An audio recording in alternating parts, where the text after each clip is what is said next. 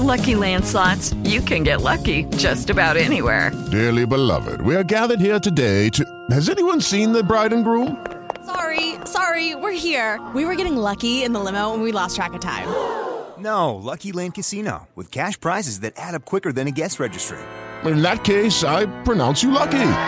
Play for free at LuckyLandSlots.com. Daily bonuses are waiting. No purchase necessary. Void were prohibited by law. 18 plus. Terms and conditions apply. See website for details. It is Ryan here, and I have a question for you. What do you do when you win?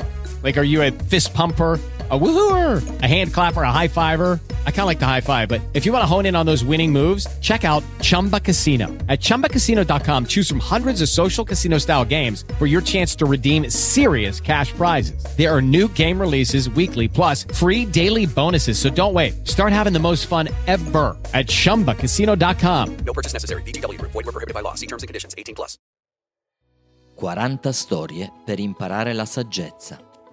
Le storie di Don Bruno Ferrero. Gigi Lupetti. Questa storia è intitolata Gigi Lupetti. Gigi Lupetti era un piccolo lupo e tutte le volte che gli chiedevano cosa farai da grande, il piccolo lupo rispondeva sempre voglio fare il giardiniere. Naturalmente il papà esplodeva in collere tremende quando sentiva questa cosa e, e, e con la coda che frustava i fianchi ululava. Noi siamo cacciatori di padre in figlio da 50 generazioni.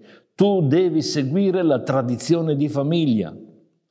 E Gigi Lupetti chinava la testa e poi rispondeva tutto mogio. Non mi piace la caccia. Impossibile, diceva il signor Lupetti. A tutti i lupi piace andare a caccia. E poi continuava, non c'è niente di meglio che inseguire un agnellino grassottello, farlo a pezzi e cucinarlo con l'erba cipollina e le patate. Gigi, ostinato, rispondeva, non mi piace la carne. E il padre si, si era messo a ridere, ma domenica ti sei mangiato una bella bistecca. E Gigi Lupetti spiegava, sì, io mangio la carne che, che si compra, ma non quella che andiamo noi a, a, prendere uccidendo quelle povere bestie. Ho deciso, continuava Gigi Lupetti, che da grande farò il giardiniere. Avrò delle belle aiuole piene di rose, di tulipani e di margherite. Con i soldi che guadagnerò con la vendita dei miei fiori mi comprerò degli ottimi cheeseburger al supermercato. Il povero signor Lupetti non sapeva proprio più che cosa fare, però decise che se il Gigi avesse sentito il piacere di andare a caccia, magari gli sarebbe passata questa sua idea stranissima di fare il giardiniere.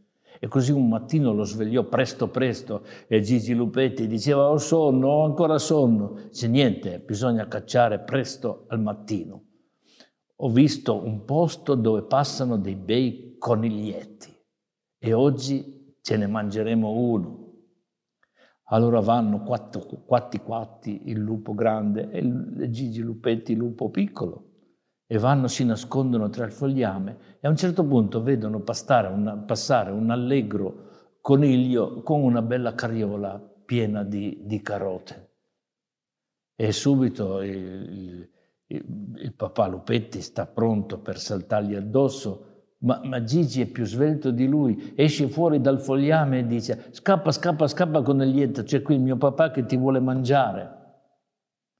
E il povero eh, papà Lupetti è così disperato da, da questa cosa che si mangia il cappello. Ed era una scena veramente straziante vedere questo grosso lupo che si mangiava il cappello perché il figlio gli aveva fatto scappare la preda. E continuò a pensare a come fargli passare questa idea del giardinaggio a, a Gigi. E pensa che ti pensa, disse, io farò in modo di spiegargli che il, il mestiere del giardiniere è un mestiere, mestiere pericolosissimo, che metterà in pericolo la sua vita. E cercò di farglielo capire, gli diceva, ti puoi pungere con le spine di una rosa e prendere il tetano, tagliarti con le forbici, prenderti il raffreddore, Gigi abbracciò il padre e disse, non ti preoccupare papà, starò molto attento, mi farò vaccinare contro il tetano, porterò sempre i guanti per non tagliarmi e vestiti caldi per non prendere il raffreddore. E poi lo guardò un po' sconcertato perché il signor Lupetti si stava mangiando il cuscino. Non c'era niente da fare. E il signor Lupetti pensò, se però gli faccio odiare i fiori, chissà. E così riempì la stanza del figlio di tutti i tipi di fiori.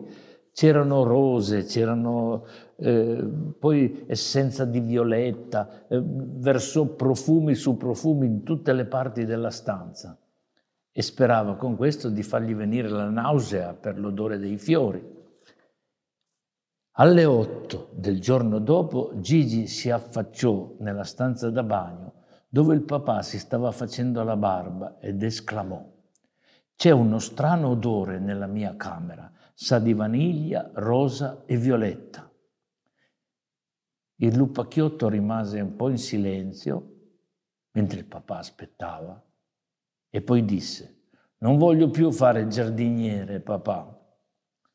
Ah, per il signor Lupetti era una cosa bellissima, tanto che si tagliò, tagliò con il rasoio mentre si faceva la barba.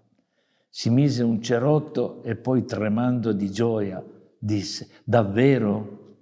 Gigi fece sì con la testa e poi disse, certo, Voglio fare il profumiere.